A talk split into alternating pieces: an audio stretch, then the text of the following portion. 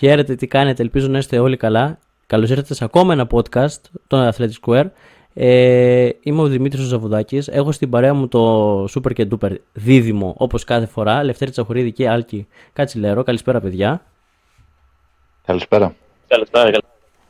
Λοιπόν, και όπως θα διαβάσετε το τίτλο, θα μιλήσουμε για την εκδήλωση και τη γιορτή που θα πραγματοποιήσει ο Ολυμπιακός για τον Βασίλη Σπανούλη για έναν θρύλο του ελληνικού μπάσκετ και έναν παίκτη πρότυπο που αυτή τη στιγμή ε, είναι και τεχνικός, δηλαδή προπονητής ε, μέχρι την περασμένη σεζόν στο Περιστέρι. Ε, παιδιά νομίζω ότι είναι ύψιστη τιμή για ένα παίκτη να δει τη φανέλα του να υψώνεται στο γήπεδο όπου λατρεύτηκε και όπου έκανε πράγματα και θαύματα και είναι το στάδιο ειρήνης και φιλίας. Μια εκδήλωση που θα πραγματοποιηθεί ε, σε λίγες μέρες και μάλιστα ο Άλκης θα έχει και τη δυνατότητα να παρακολουθήσει και το παιχνίδι και θα μας πει εντυπώσεις ε, μετά το παιχνίδι. Ε, Άλκη, επειδή θα πας εσύ, θέλω τη, τη δική σου γνώμη πρώτα, να μου πεις τι περιμένεις να δεις ε, και να σχολιάσεις εννοείται για αυτό το μεγάλο παίκτη που μας έδειξε τα, πώς, πώς μπορείς να εθιστείς με το μπάσκετ και να πραγματοποιήσει ένα τόσο μεγάλο όνομα όσο, έκανε, όσο πράγματα τέλος πάντων έκανε ο Βασίλης Πανούλης. Άλκη. Ε, θεωρώ ότι ο Ολυμπιακός θα κάνει αυτό το οποίο ήταν ε, προδιαγεγραμμένο από εκείνο το απόγευμα του Ιουνίου που ο φορτισμένος ανακοίνωσε την απόφασή του στους ε, προέδρους του Ολυμπιακού θα επιστρέψει στο γήπεδο στο οποίο τιμήθηκε το Σεπτέμβριο του 2021 και, στο, και στο οποίο έγραψε τόσες και τόσες χρυσές σελίδες στην καριέρα του, στο οποίο αγωνίστηκε για τελευταία φορά την 9η Απρίλη του 2021 σε εκείνο το περίεργο, μυστήριο, απόκοσμο παιχνίδι με τη Χίμκι στο άδειο λόγω COVID ε, σεφ, σε ένα παιχνίδι που τότε δεν ξέραμε καν αν θα είναι το τελευταίο της τεράστιας καριέρας του Βασίλης Πανούλη. Ε, όταν το 2010 οι Αγγελόπουλοι αποφάσισαν να φέρουν αυτό το παίκτη στο, στην ομάδα του Ολυμπιακού ήταν μια μεταγραφή που κανένας δεν πίστευε. Πολλοί μίλησαν για αρπαγή, άλλοι εστίασαν στο κομμάτι των χρημάτων, άλλοι εστίασαν στην φιλοδοξία που είχε ο Βασίλης Πανούλης και την οποία οι αδερφοί Αγγελόπουλοι κατάλαβαν και του έδωσαν αυτή την ευκαιρία καθώς ήθελε να ηγηθεί μιας ομάδας και να είναι αυτό το πρώτο βιολί, ούτε να μοιραστεί την ηγεσία ούτε τίποτα.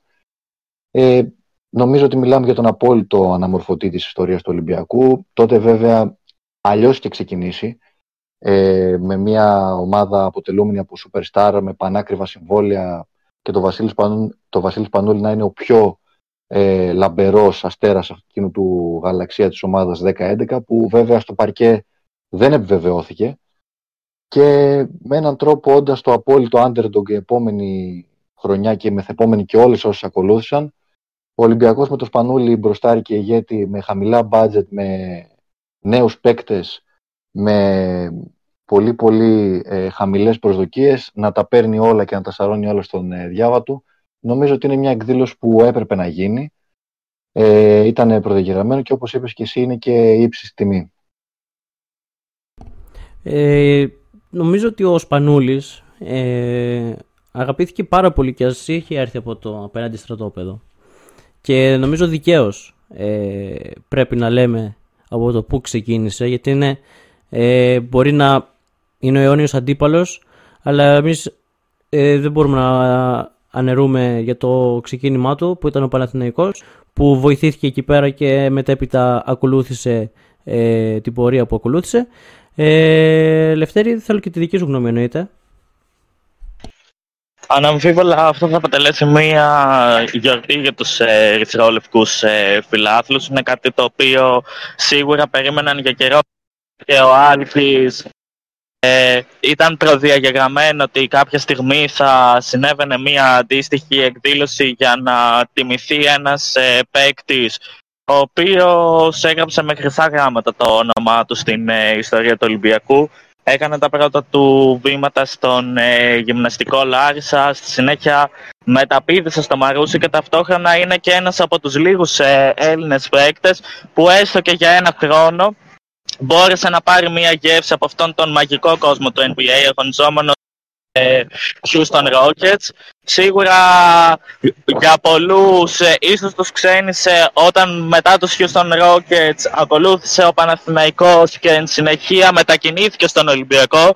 Για πολλούς ε, ίσως ε, αυτό ήταν μια προδοσία προς την ομάδα. Σίγουρα ο ίδιος βέβαια τότε βρίσκονταν σε μια πολύ παραγωγική καριέρα της ηλικίας του. Έλαβε την απόφαση να πάει σε μια ομάδα ε, η οποία μπορεί να θεωρούνταν ο αιώνιος αντίπαλος της προηγούμενης ομάδας που αγωνίζονταν. Παρ' όλα αυτά, ε, ο ίδιος έπαιξε με την ψυχή του σε αυτή την ομάδα και δείχνει ακόμα και τώρα το πόσο αγαπάει τον σύλλογο και να μην μας ε, εκπλήξει αν κάποια στιγμή στο μέλλον ε, όπου και ο ίδιος θα είναι πιο ψημένος προπονητικά καθώς ακόμα είναι μόλις η δεύτερη χρονιά του στο Περιστέρι πιστεύω σε κανέναν δεν θα φανεί περίεργο αν είναι και ένας ε, παίκτης ο οποίος θα καταφέρει να γράψει με χρυσά γράμματα στην ιστορία του Ολυμπιακού το όνομά του και ως ε, προπονητής της ομάδας. Πιστεύω ότι αργά ή γρήγορα είναι και αυτό κάτι που όλοι περιμένουμε να συμβεί και να δούμε. Ε, Παρ' όλα αυτά για την ώρα τον ε, απολαμβάνουμε από τον ε, πάγκο του Περιστερίου και ενδεικτικό του πόσο μεγάλο ονόματος είναι είναι και κάποια ονόματα τα οποία έχουν ακουστεί ότι θα παρευρεθούν στην εκδήλωση. Μερικά εκ των οποίων είναι ο είναι κάτι το οποίο δεν είναι σίγουρο. Μεν είναι ονόματα τα οποία εμφανίζονται θετικά και δημοσιεύματα τους παρουσιάζουν ως ε, παίκτες οι οποίοι θα βρίσκονται στο γήπεδο και δεν είναι άλλοι από τους Λούκα Ντόντσιτς, Δημήτρη Διαμαντίδη που είχαν μια πολύ υγιή κόντρα μεταξύ τους ε, στα γήπεδα. Ο ένας αγωνιζόμενος με τη φανέλα του Παναθηναϊκού, ο άλλος αγωνιζόμενος με την φανέλα του Ολυμπιακού. Και φυσικά πιστεύω ότι για ε, τους κατά πολλούς ε, ο, ο μεγαλύτερος Έλληνας ε, παίκτης εν ενεργεία, ο Γιάννης Αντετοκούμπο, θα είναι και αυτός ένας από τους ε, παίκτες που αναμένεται να βρεθούν σε αυτή την ε, γιορτή προς τιμήν του. Οπότε πιστεύω ότι είναι κάτι που αξίζει να παρακολουθήσει κάθε φίλαθος των Ερυθρόλευκων παρά το γεγονός ότι η μαγική αυτή βραδιά θα συμπέσει με ένα ντέρμπι εκείνη την ημέρα στο ποδόσφαιρο. Και έχεις δίκιο και αυτό που ξεχάσαμε να πούμε ότι το παιχνίδι ή όπως το ονομάζουν The Night ε, of the Legend ε, θα πραγματοποιηθεί στις 17 του μήνα ε, και ώρα 8 κανονικά ήταν να ξεκινήσει σε 7 αλλά μεταθέθηκε σε μια, σε μια, ώρα, μια ώρα παραπάνω ε, με αντίπολο την Αρμάνι Μιλάνο. Ε, το παιχνίδι αυτό μπορείτε να το δείτε και από, τη, από, τα, κανάλια, από τα κανάλια της Novasport.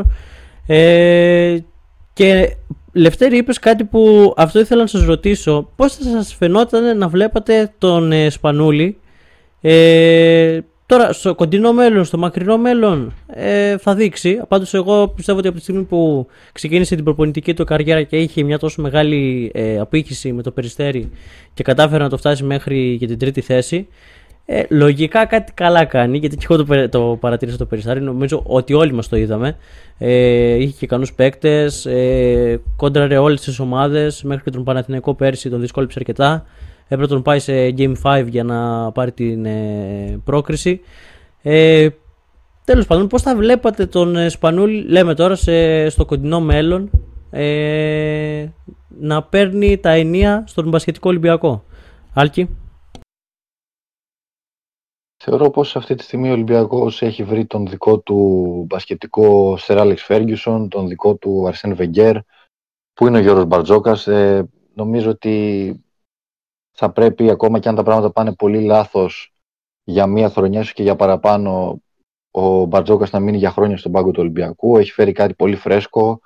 Ε, είναι ο άνθρωπος των επιτυχιών. Ε, νομίζω ότι προπονητικά στο, στην παρακαταθήκη που ήδη κουβαλάει και με τον ευρωπαϊκό τίτλο και με το πρωτάθλημα που πήρε και με το γεγονός ότι έχει, έχει κατακτήσει όλους τους τίτλους που διεκδίκησε Ίσως μπαίνει ε, κάτω μόνο από τον Τούντα Ιβκοβίτς, πάνω και από τον Γιάννη Ιωαννίδη. Είναι κάτι βέβαια ε, ενδεχομένως λίγο οριακό, γιατί ο Ιωαννίδης παίρνοντας τα πρωταθλήματα από το 1993 μέχρι το 1996 ακολούθησε και το 97 το Triple Crown με τον Ιβκοβίτς. Φτιάχτηκε μια μίνι δυναστεία. Εν πάση περιπτώσει, νομίζω ότι στο, στο άμεσο μέλλον να φύγει ο Γιώργος Μπαρτζόκας μόνο λάθος θα ήταν.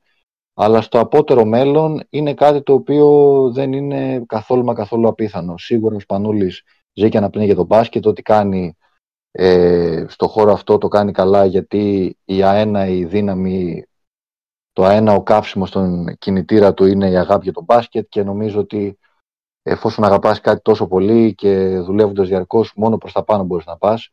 Και στο κομμάτι της ε, προπονητικής όπως Πανούλης ένα χρόνο τη σεζόν 21-22 έκανε κάτι σαν προπαίδευση και δούλεψε με μικρές ηλικίες προκειμένου να εξοικειωθεί και αυτός ακόμη περισσότερο με το κομμάτι της προπονητικής και φαίνεται ήδη από την πρώτη χρονιά πέρυσι στο περιστέριο ότι ήταν έτοιμος και μόνο προς τα πάνω μπορεί να κοιτάζει. Δηλαδή θεωρώ πως είναι ζήτημα χρόνου το να πάει σε μια μεγαλύτερη ομάδα είτε εντός είτε εκτός Ελλάδος.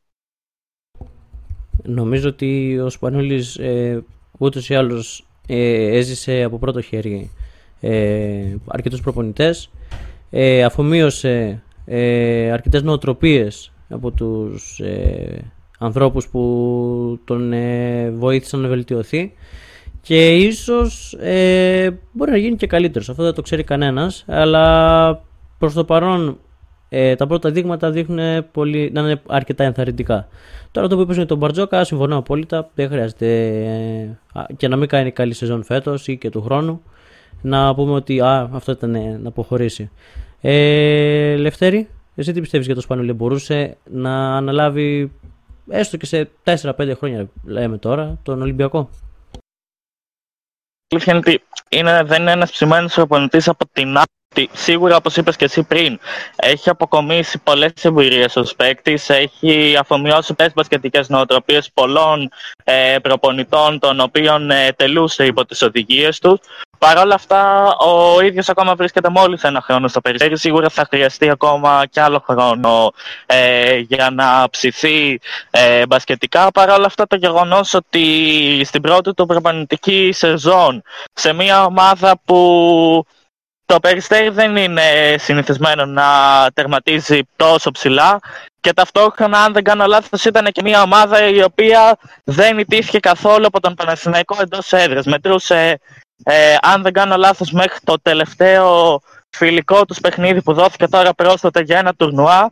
Ο Βασίλης Φανούλης εντός έδρας παιχνίδια δεν είχε ιτηθεί σε κανένα ε, παιχνίδι από τον ε, Παναθηναϊκό. Ε, αυτό πιστεύω ότι είναι επίσης κάτι που λέει πολλά. Σίγουρα αυτή τη στιγμή επειδή στον Ολυμπιακό βρίσκεται ο Γιώργος προπονητής ο οποίος έχει καταφέρει και στη προηγούμενη θητεία του αλλά και τώρα ε, να αποδείξει ε, ότι είναι δικαίως ένας από τους ε, καλύτερους εν ενεργεία αυτή, αυτή τη στιγμή προπονητές μαζί με τους ε, Δημήτρη Τούδη και Γιάννη Σφερόπουλο ε, το γεγονός ότι κατάφερε να πάρει όλα τα τρόπαια την ε, φετινή σεζόν στην Ελλάδα και να αφήσει μετά από πολλά χρόνια τον Παναθηναϊκό χωρίς κανένα τίτλο σίγουρα για μένα λέει πάρα πολλά αν και ο Παναθηναϊκός η αλήθεια είναι ότι φέτος ήταν σε μια πολύ πειραματική σεζόν ε, τη σεζόν που μας πέρασε.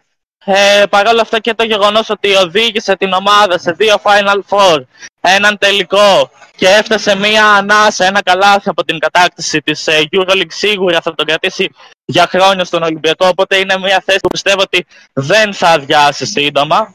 Παρ' όλα αυτά, για μένα είναι εξίσου ύψιστη τιμή, αν και ακούγεται μόνο σαν φίρμες, ο ίδιος δεν έχει επιβεβαιώσει ή διαψεύσει κάποια από αυτά τα δημοσιεύματα. Περιμένει να δει πώς θα κυλήσουν τα πράγματα. Παρ' όλα αυτά, δεδομένου ότι αυτή τη στιγμή έχουν έρθει σύννεφα στη σχέση της εθνικής μας ομάδας με τον Δημήτρη Τούρη, με τα δημοσιεύματα να θέλουν ότι οδεύουμε σε, έναν, ε, σε μια λύση της συνεργασίας κοινή συνενέση, πιστεύω ότι και γνωρίζοντας πολλούς από τους ε, παίκτες και έχοντας ε, συνεργαστεί μαζί με αυτούς ε, στα παρκέ ε, είτε στην εθνική ομάδα είτε στον Ολυμπιακό που ε, έχει αγωνιστεί την, ε, είχε αγωνιστεί την τελευταία δεκαετία ε, σίγουρα είναι για αυτόν πολύ μεγάλη τιμή ότι το όνομά του βρίσκεται στα δημοσιεύματα ως ένας από τους ε, αντικαταστάτες ε, του Δημήτρη Τούδη. Σίγουρα και θεωρείται μεγάλη τιμή να είσαι στα...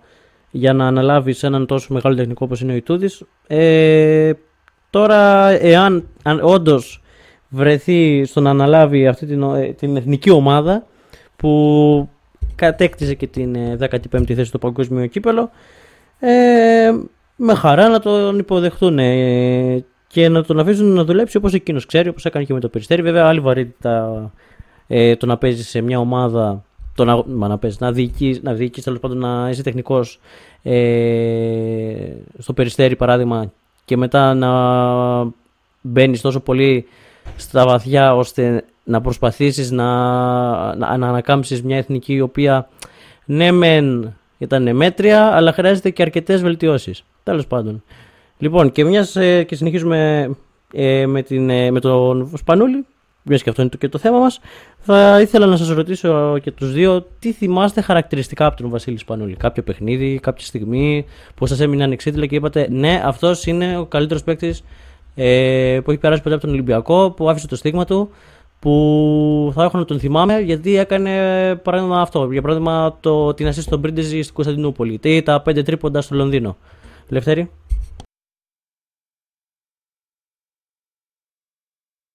Σίγουρα, όπως είπαμε και πριν, είναι ένας ε, να πετύχει πάρα πολλά και πιστεύω ότι εάν πιάναμε μία μερίδα 50% φιλάθλων του Ολυμπιακού και τους ε, ρωτούσαμε ποια είναι μία από τις στιγμές που ξεχωρίζεται από τον ε, Βασίλη Φανούλη. Είμαι σίγουρος ότι θα ακούγαμε πολλές διαφορετικές απαντήσεις. Η αλήθεια είναι ότι είναι ένας ε, παίκτης ο οποίος έχει αποδείξει ότι ακόμα και αν δεν βρισκόταν σε καλή βραδιά τη στιγμή που η μπάλα έκυγε μπορούσε να ε, κάνει τη ζημιά. Πολλές φορές τον έχουμε δει να πετυχαίνει buzzer beater σε τελικούς ε, πρωταθλήματος απέναντι στον ε, Παναθηναϊκό και να χαρίζει την ε, τελευταία στιγμή την ε, νίκη στους ε, Παρ' όλα αυτά πιστεύω ότι ε, εκείνος ο τελικός απέναντι στην Τζεσεκά αλλά ταυτόχρονα και η ασίστο που ε, είχε βγάλει στον ε, Γιώργο Πρίντεση θα ήταν κατά τη γνώμη μου και για εμένα ε, αναμφίβολα μία από τις ε, κορυφαίες ε, στιγμές στην καριέρα του. Mm-hmm. Άλκη. Ε, νομίζω ότι ο Βασίλης Πανούλης τον μύθο του τον έχτισε σταδιακά, δηλαδή ξεκίνησε ως ένα επιθετικό υπερόπλο, ε, ακόμα, ακόμα από τα χρόνια του Αμαρουσίου και στον Παναθηναϊκό ακόμη περισσότερο. Ε, συνέχισε ως ένας ε, φοβερά ε, πρικισμένος επιθετικός παίκτης, αλλά παράλληλα ένας εκπληκτικός δημιουργός και ένας ε, φοβερός ενορχιστρωτής και όλα αυτά μαζί ενωμένα και παντρεμένα στο σώμα του πιο κλατς παίκτη που έχει εμφανιστεί στην ε, ιστορία της Ευρώπης. Δεν έχει περάσει άλλος παίκτης να υπογράφει τέτοια παιχνίδια, τόσα πολλά παιχνίδια από Ευρωμπάσκετ, ε, από Μουντομπάσκετ, το 25 πόντους με τους Αμερικανούς και το τρίποντο που βάζει στο τέλος, το καλάθι που, το τρίποντο που βάζει με τον Πλάνιτς από τα 8 μέτρα στο Ευρωμπάσκετ ε, του 7. Ε, όσον αφορά το τι θυμάμαι, είναι, είναι πάρα πολλά. Είναι στιγμές με την Εθνική, είναι στιγμές με τον Ολυμπιακό, είναι στιγμές με τον Παναθηναϊκό, το Final Four του 2009 που νομίζω ήταν ε, κάτι το ασύλληπτο ο ημιτελικός με τον Ολυμπιακό και ο τελικός με την Τζεσικά και η δίκαιη απονομή ως MVP εκείνου του Final Four στο Βερολίνο. Είναι το παιχνίδι με την ε, Τσέσικα που είπε για μένα αυτό είναι στο μεσαίος σκαλί του βάθρου, γιατί δεν είναι μόνο η assist. Είναι και το γεγονός ότι στο πρώτο ημίχρονο, σε ένα εφιαλτικό πρώτο ημίχρονο που δεινοπαθεί ο Ολυμπιακός και φαίνεται ότι ματώνει για να βάλει καλάθι. Ε, τον κρατάει ο Σπανούλης με τα τρίποντά του και με καλάθι στον εφηδιασμό, πέφτοντας, έχει παίκτη πάνω του και παρότι τον και μία-δύο φορές καταφέρνει και τον νικάει, τα τρίποντα που βάζει, ε, το γεγονός ότι αυτός έπαιρνε την μπάλα και προσπαθούσε να ερεμήσει το πρώτο ημίχρονο που αν εκεί δεν υπήρχε η πνευματική υπεροχή του Σπανούλη, θα ξέφευγαν ήδη τα πράγματα. Ε, είναι και το μάτι στο Λονδίνο που ανέφερες εσύ, γιατί όταν έχεις 0 στα 4 στο πρώτο ημίχρονο και στο δεύτερο καταφέρεις να τελειώσεις το μάτς και να δώσεις εσύ της ουσίας στο τρόπο με 22 πόντους και με 5 στα 6 τρίποντα, νομίζω ότι ε, δείχνει και την, ε, την πνευματική σου υπεροχή και την, ε, την ψυχική σου δύναμη. Ε, είναι και κάποια εξωαγωνιστικά που εμένα μου αρέσουν και θέλω να τα παραθέσω. Νομίζω πως έχουμε λίγο χρόνο ακόμα. Ε, είναι το γεγονός, ας πούμε, ότι το 2011 συνάντησε τον Πρίντεζη ο οποίος ε, πήγαινε στη Σύρο για ολιγοήμερες διακοπές. Μου διαφεύγει η λεπτομέρεια το αν ο Σπανούλης οικογενειακός πήγαινε στη Σύρο σε κάποιο άλλο νησί, αλλά συναντήθηκαν στο πλοίο και είχε ήδη ε, χαραχθεί ο σχεδιασμός της νέας ομάδας με το πολύ χαμηλό budget και τους νέους παίκτες. Και ο Σπανούλης να λέει χαρακτηριστικά στον Πρίντεζη ότι φέτος φίλε θα είμαστε καμικάζι, η ομάδα θα είναι φανταστική και θα κάνουμε εκπληκτικά πράγματα. Ο Πρίντεζη να τον κοιτάει ε, έχοντας τα χαμένα, δεν πίστευε στα αυτιά του και δεν μπορούσε να καταλάβει από πού ε, προερχόταν αυτή η αισιοδοξία. Δηλαδή, τι σοϊ άνθρωπος είσαι, ας πούμε, όταν, η, όταν το budget έχει πέσει στο 50% και λιγότερο, έχουν έρθει νέοι παίκτες, άπειροι παίκτες, έχουν έρθει παίκτες από τα κολέγια, έχουν έρθει παίκτες που δεν έχουν παραστάσεις από το top επίπεδο και εσύ είσαι τόσο αισιόδοξος. Ε, νομίζω πως το τι σημαίνει Βασίλης Πανούλης το είχε πει και ο Ντούζαν Ιβκοβιτς πιο γλαφυρά από τον καθένα σε συνέντευξή του στο Βαγγέλη Ιωάννου στην ΕΡΤ όταν ε, τον είχε ρωτήσει ο Βαγγέλης Ιωάννου πού κρυβόταν το μυστικό της επιτυχίας είχε παραθέσει μια σειρά από λόγους ο Ντούντα Ιβκοβιτς, ο εκλειπών εδώ και δύο χρόνια Ντούντα Ιβκοβιτς και στο τέλος είχε καταλήξει στο ρητορικό ερώτημα υπάρχει ηγέτης; Και απαντάει ο ίδιος υπάρχει και είναι ο Σπανούλης ο μεγαλύτερος ηγέτης σε όλο τον κόσμο. Ε, όταν έχει κατακτήσει τα πάντα με την Μεγάλη Ιουγκοσλαβία, με την Παρτιζάν και έχουν περάσει μπροστά από τα μάτια του θρύλοι του Ιουγκοσλαβικού και του παγκοσμίου μπάσκετ όπως ο Κιτσάνοβιτς, ο Ταλιμπάγκητς, ο Κούκοτς, ο Πάσπαλιε, ο Ράτζα, ο Ντίβατς, ο Ντανίλοβιτς, ο Πέτροβιτς και επιλέγει τον Σπανούλη ως την πεντουσία του ηγέτη. Νομίζω ότι ό,τι και να πούμε εμείς από εκεί και πέρα είναι πολύ λίγο. Ε, θυμάμαι χαρακτηριστικά και το παιχνίδι με την Ισπανία το 2007. Γενικότερα ο Σπανούλης με την Εθνική ήταν μια ξεχωριστή απόλαυση. Οι 24 πόντι που είχε βάλει το 2007 σε ένα παιχνίδι που η διαιτησία μας τέρισε την πρόκριση στον τελικό, κακά τα ψέματα. Ε, το 2009 που η ομάδα ήταν το απόλυτο underdog με τις πολλές απουσίες και ο Σπανούλης ήταν ο ηγέτης εκείνης της ομάδας και πήραμε το τελευταίο μας μετάλλιο ε, όχι μόνο σε Ευρωμπάσκετ αλλά και γενικότερα και νομίζω ότι υπάρχει ένας αστερίσκος που είναι οι τραυματισμοί του ε, το 2019 και το 2020, τον, την 1η Απριλίου του 2019 που υποβλήθηκε σε επέμβαση και ξανά το Φλεβάριο του 20 που ήταν ο ίδιος σπάνιος στη βιβλιογραφία τραυματισμός αυτή η ρήξη περονιαίων τενόντων δεξιάς ποδοκνημικής που επανήλθε και τις δύο φορές. Ε, είναι από τους τραυματισμούς που σε τελειώνουν, να το πω έτσι, αθλητικά, δεν έχει σε επιστροφή και επανήλθε και τις δύο φορές και την τελευταία του σεζόν που είχε 17,3 λεπτά, 6,4 πόντους, 1,5 rebound και 2,7 assist που για άλλους θα ήταν μεστή σεζόν και για τον Βασίλη Σπανούλη ήταν μια κακή σεζόν γιατί αυτός μας είχε καλομάθει εντός εισαγωγικών να είναι πάντα στο επίπεδο το κορυφαίο και να έχει πάντα υψηλά νούμερα. Ε, είναι και οι δύο ημιτελικοί με την Τζεσεκά του 15 και του 17 κυρίως ο τελικός του 15 και του 17 που στο τέλος παίρνει όλες τις προσπάθειες αυτός και σηκώνει την ομάδα στις ε, πλάτες του. Είναι και ο τέταρτος τελικός του 16 με τους 25 ε, πόντους και το πολύ, πολύ δύσκολο και μακρινό και πάνω σε άμυνα και ενός τόπο αμυντικό όπως ήταν ο Διαμαντίδης ακόμα και στην τελευταία χρονιά της καριέρας του τρίποντο. Δηλαδή δεν, δεν τον μάρκαρε ένας ε, μέτριος ή ένας ε, κακός αμυντικός. Το μάρκαρε ένας από τους κορυφαίους αμυντικούς στην ιστορία του ευρωπαϊκού μπάσκετ. Γενικότερα από τους κορυφαίους παίκτες, αλλά αυτό είναι ε, συζήτηση για ξεχωριστό πόντ. Ε, είναι τόσες και τόσες οι στιγμές, σαφέστατα η Ασή στον Πρίντεζη, ε, ακόμα και ο δεύτερος τελικός του 16 που επίσης με κάποια τρίποντα γέρνει την πλάστιγκα στον Ολυμπιακό, νομίζω ότι είναι ένα ε, σύνολο από πάρα πάρα πολλές μεγάλες στιγμές που καθορίζουν το μύθο που είναι ο Βασίλης Πανούλης. Ε, ναι, νομίζω ότι τα παιχνίδια που έχει αγωνιστεί ο Σπανούλης είναι πάρα πολλά και οι στιγμές οι οποίες μας έχει χαρίσει είναι επίσης αρκετές. Ε, με τη σειρά μου να πω ότι το παιχνίδι, εγώ τουλάχιστον που τον είδα και έλεγα ε, πω πω, εντάξει αυτός ο παίκτης δεν υπάρχει.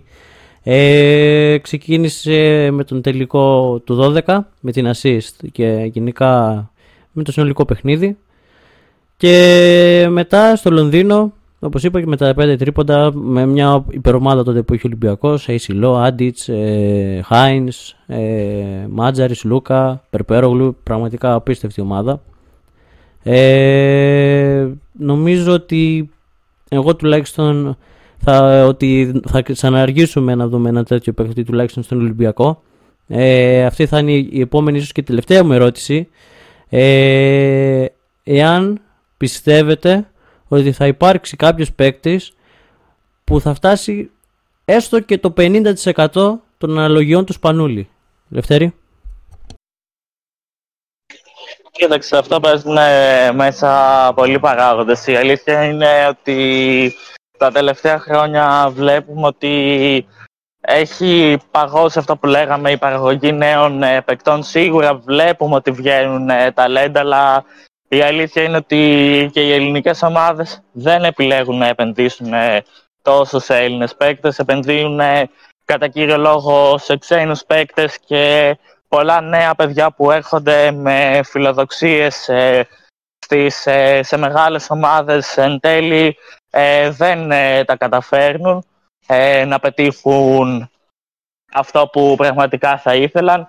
Σίγουρα ένας παίκτης ο οποίος βρίσκεται αυτή τη στιγμή σε πολύ νέα ηλικία, αλλά σε καμία περίπτωση δεν θα μπορούσα να τον συγκρίνω με τον ε, Βασίλης Φανούλη. Απλά η αλήθεια είναι ότι για την ηλικία του έχει ξεκινήσει πολύ ελπιδοφόρα. Είναι ο Αλέξανδρος Αμουντούροφ, αλλά η αλήθεια είναι ότι πρέπει να τον δούμε ακόμα για το πώς θα εξελιχθεί και το τι μπορεί να κάνει εν τέλει γιατί είναι ένας παίκτης ο οποίος βρίσκεται ακόμα σε πολύ νεαρή ηλικία, παίζει με τις ε, ομάδες νέων της εθνικής ομάδας, παρά όλα αυτά σε καμία περίπτωση αυτή τη στιγμή δεν μπορούμε να τον βάλουμε στο ίδιο ζύγι, αλλά για να φτάσω στο διατάφτα, ουσιαστικά αυτό σε μεγάλο ρόλο και το αν θα παραχθεί ένας αντίστοιχος παίκτης, πιστεύω ότι ουσιαστικά έχει να κάνει με τις ε, ομάδες και με το κατά πόσο αυτές θα εμπιστευτούν ε, τα νέα παιδιά όπου ε, φέρνουν. Η αλήθεια είναι ότι είδαμε πολλά παιδιά τα οποία αξίζουν μια ευκαιρία σε μεγάλες ομάδες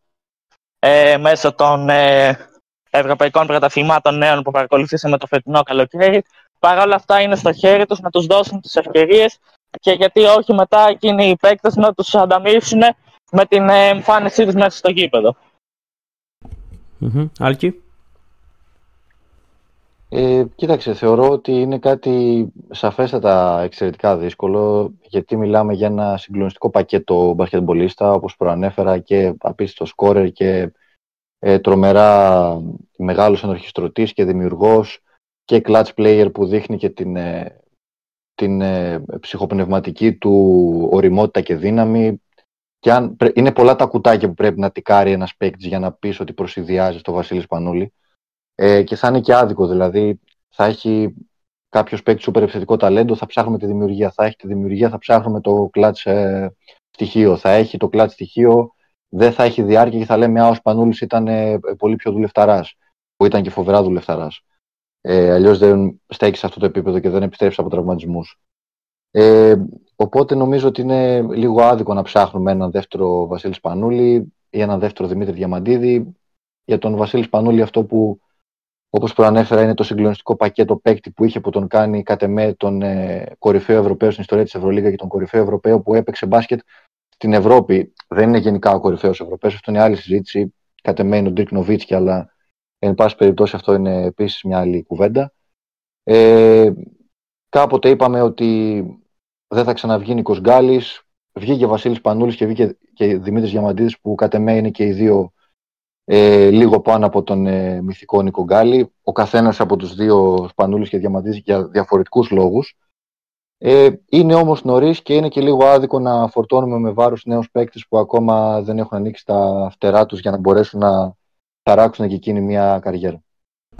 Καλά, καλά εννοείται, αλλά ε, ο σκοπός είναι να υπάρξει επιτέλους ένας παίκτης ο οποίος μπορεί να ηγηθεί ε, και να έχει τα δικά του χαρακτηριστικά. Δεν είπαμε ότι Μπορεί να γίνει σαν το Σπανούλη, σαν το Διαμαντίδη, σαν τον Γκάλι. Να γράψει τη δικιά του ιστορία, να ουσιαστικά να αποτελέσει ένα νέο ξεκίνημα για μια νέα εθνική. Γιατί για εμένα τουλάχιστον ε, πριν από αρκετά χρόνια, ένας παίκτης ο οποίος έλεγα ότι επειδή μου θα αφήσεις ιστορία ήταν ο Χαραλαμπόπουλος. Νομίζω ότι και οι δύο τον θυμάστε όταν είχε ξεκινήσει με την εθνική στο Eurobasket το 2015 που νομίζω ότι όλη η μπασκετική Ευρώπη έτριβε τα μάτια της και άλλοι έτριβαν τα χέρια τους, γιατί, ειδικά ο Παναθηνικό, γιατί έλεγε τι φοβερό παίκτη που έχουμε. Ε, αλλά δεν ξέρω. Εγώ πιστεύω ότι οι νέοι αθλητές δεν εστιάζουν τόσο πολύ όσο οι παλιοί. Ε, δεν είναι τόσο, πώς το πω, συγκεντρωμένοι. Δεν ξέρω, μακάρι να διαψευθώ και να βγει ένας παίκτης ο οποίος θα ρίξει αρκετά σκληρή δουλειά όπως ο Γιάννης, ο οποίος ποτέ δεν θα τον δούμε στο ευρωπαϊκό στερεό μας, Ευρωλίγκα ή κάτι παρέμφερε. Ε, αλλά ναι, ε, ας κρατήσουμε μια πεποίθηση ότι θα υπάρξει επιτέλους ε, μια νέα φουρνιά όχι απαραίτητα Ισπανούλης ή Διαμαντίδης αλλά ένας παίκτης ή αρκετοί παίκτες που θα μπορέσουν να αποτελέσουν ένα καλό σύνολο και σε μια ομάδα που θα αγωνιστούν αλλά και στην εθνική.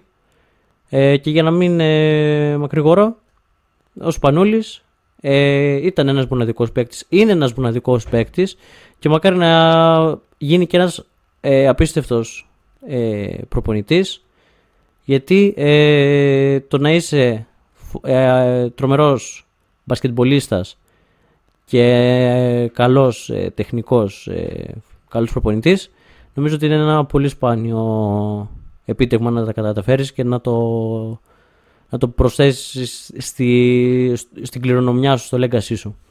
Λοιπόν, παιδιά, ε, δεν ξέρω αν έχετε να προσθέσετε κάτι άλλο. Ε, ένα λεπτό μόνο άμα είναι να προσθέσω ένα στατιστικό που πιστεύω ότι άξιζε να αναφέρουμε. Είναι ναι, ναι. ότι ε, ο Βασίλης Ανούλης έχει καταφέρει να ε, βρεθεί στην ε, κορυφή από άποψη τόσο στην Ευρωλίγκα όσο και στο ελληνικό πρωτάθλημα.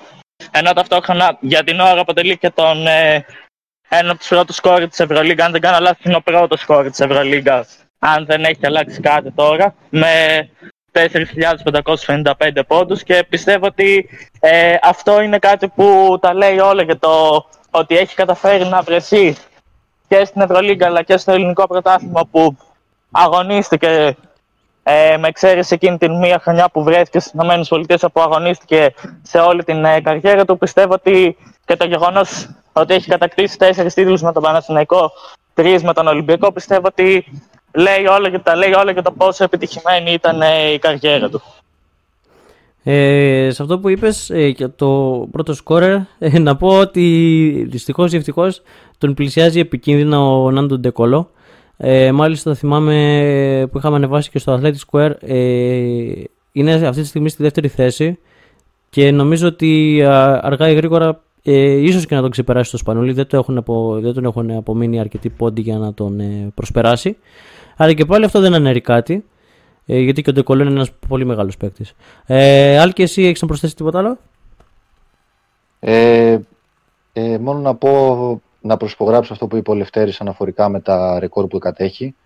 Ε, συμφωνώ απόλυτα ότι και να τον ε, υπερκεράσει τους πόντους στον Ντεκολό σαφώς και δεν σημαίνει κάτι. Έρχονται παίκτες από πίσω φοβερά ε, επιθετικοί, με τρομερό ταλέντο, αλλά το γεγονός ότι έχεις γράψει και στο όνομά σου με χρυσά γράμματα σε έναν τόσο μεγάλο θεσμό όπως είναι η Ευρωλίγκα, τα λέει όλα. Ναι, είναι πραγματικά ένας σπουδαίος παίκτης. Ε, και θα ναι. σε γενικές γραμμές η αλήθεια είναι ότι τα τελευταία χρόνια βλέπουμε ότι το μπάσκετ έχει γίνει πολύ πιο επιθετικό, οπότε δίνει πολλές ευκαιρίες σε παίκτες οι οποίοι έχουν έφεση στο σκοράρισμα να γεμίσουν τη στατιστική τους και γιατί όχι να σπάσουν και το ρεκόρ που κατέχει αυτή τη στιγμή ο Βασίλης Φανού. Ναι, ο σκοπός είναι, πώς το λένε, τα ρεκόρ, τα ρεκόρ είναι και να σπάνε που λένε. Ε, μακάρι να δούμε έναν Έλληνα ξανά να φτάνει σε αυτή τη λίστα. Ε, γιατί εγώ πιστεύω ότι η Ελλάδα έχει στο DNA του τον μπάσκετ ακόμα. Ε, παρόλο που είμαστε λίγο σε, σε ένα χάος, σε ένα χάσμα ε, με, τα, με, μερικά, με μερικούς παίκτες που ενώ έχουν ταλέντο ε, δεν φαίνονται ε, και τόσο, τόσο πολύ. Τέλος πάντων, ε, παιδιά σας ευχαριστώ πάρα πολύ. Εννοείται ότι την Κυριακή μπορείτε να δείτε όπως είπαμε το παιχνίδι στις 8 η ώρα, 17 του μήνα, το Ολυμπιακό με την Αρμάνη, στις 9 μάλλον και στις 8 την παρουσίαση και την ε, βράδευση του Βασίλη Σπανούλη. Ε, Εμείς θα τα πούμε σε ένα νέο podcast. Ε, μέχρι τότε να περνάτε καλά. Ευχαριστώ και τα παιδιά. Γεια σας.